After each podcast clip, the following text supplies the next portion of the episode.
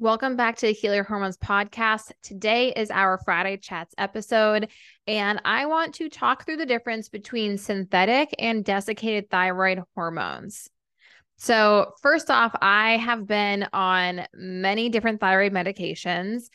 I was first diagnosed with hypothyroidism, meaning low functioning thyroid, when I was 19 years old, and I was prescribed levothyroxine, which is the synthetic thyroid hormone.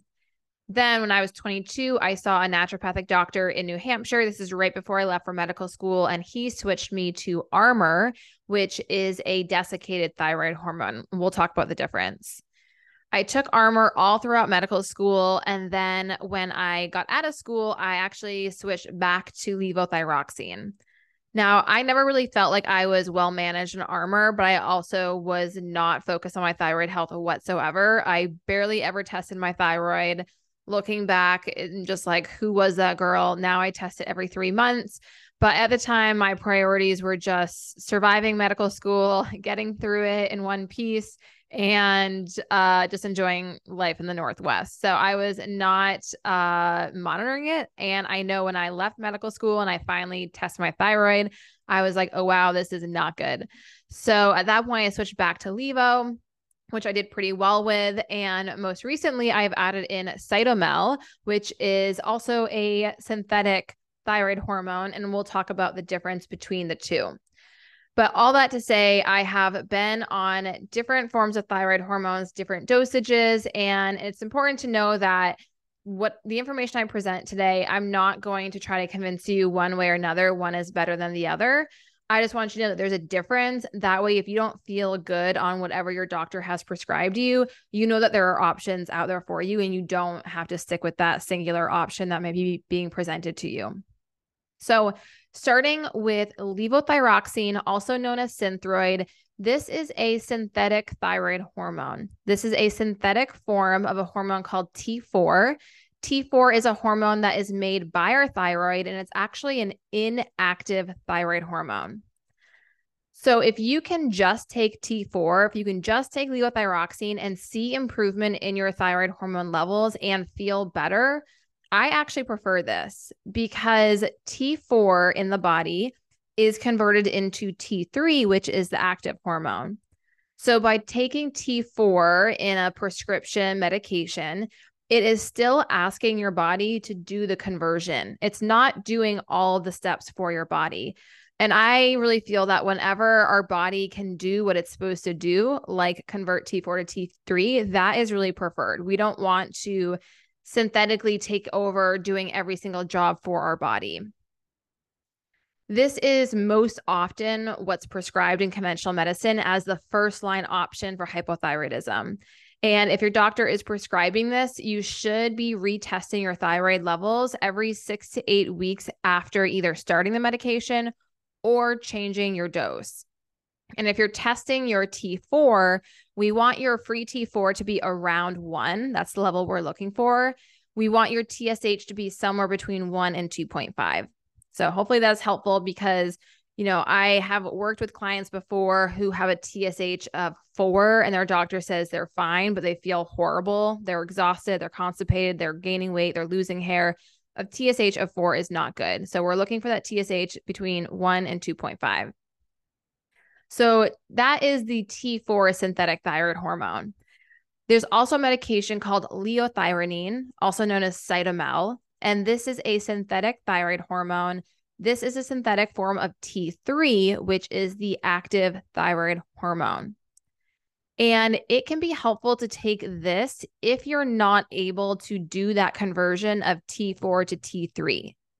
So sometimes this is needed if you are taking Synthroid, but you are still feeling symptomatic. Typically, though, you don't take Cytomel on its own. You'll typically take Cytomel and Synthroid together. Now, the problem with cytomel is because it is the active hormone. If you take too much, it can actually lead to hyperthyroid symptoms.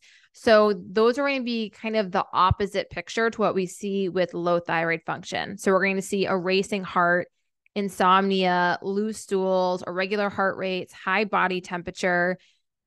Some people may be very sensitive to Cytomel and they may not tolerate taking it at all. They'll actually kind of feel manic. So just knowing that, you know, again, you can always play around with what medication you're taking and what dose you're taking.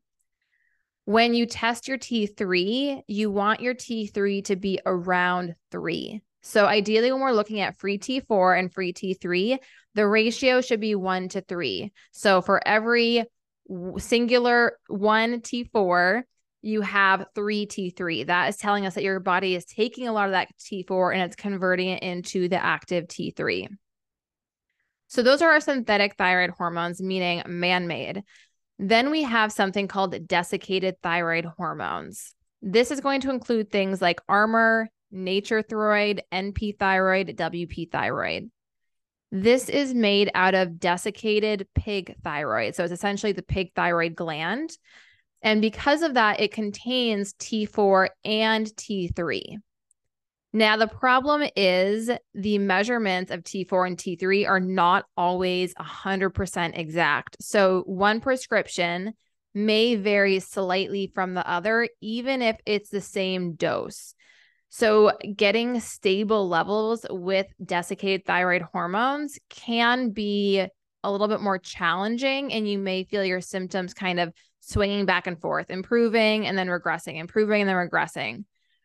But some people will respond better to desiccated thyroid hormones and they'll feel better on this than something like Synthroid or Cytomel. It really is so individual. I have worked with clients who say both things. Some people who are like, I can only tolerate desiccated thyroid hormones. I feel crazy on the synthetic and vice versa. I feel so much more stable the synthetic. The desiccated, I can never, you know, get my numbers right. I feel like some days I feel good, some days I don't. But knowing there's a difference and knowing that you can and should feel better with thyroid hormones if you're struggling with hypothyroidism. Now, I don't think that just pumping you with thyroid medication is the answer. We need to look at, you know, what is causing the thyroid imbalance? Is it gut imbalances? Is it mold exposure? Is it stress? and then looking at what nutrients are needed to support thyroid hormone production and conversion, whether that is selenium, iodine, iron, all these things are going to help you be less dependent on medication and allow you to reduce your dose. And I think that I'm in a state where I'm probably always going to need medication potentially, but my goal is to continue to reduce my dose and I've been able to continue to reduce it over time, which is great as I've gotten healthier, as I've, you know, stopped drinking, as I, you know, have included more animal protein, I sleep better, I do more low impact exercise. I do have the Hashimoto, so I have the autoimmunity component. So, in a way, I don't always have control over that. For example, when I get COVID, I've had it twice total, once this year, once I believe two years ago. And with that, I know my autoimmunity is going to flare up afterwards. That's why, in some capacity, I will always probably need to take some medication to some degree because there are those stressors that impact autoimmunity that I don't always have control over. All right that is all I have for you today. Hopefully, that was helpful and can spark some conversations with you and your doctor if you have not been feeling well on your medication, or maybe your doctor has not wanted to prescribe you medication. You can talk to them about what options they are comfortable with recommending to you. And if you're not working with a doctor who wants to support you and help you feel your best, then it's time to get a new doctor. I hope you guys have a wonderful weekend. I have a really exciting guest coming up next Tuesday. It is a childbirth attorney who specializes in childbirth cases. And I know that can sound scary, especially if you are expecting, but she shares some really great information that can be really empowering and allow you to be best prepared going into your labor and delivery experience. So definitely tune in for that episode on Tuesday.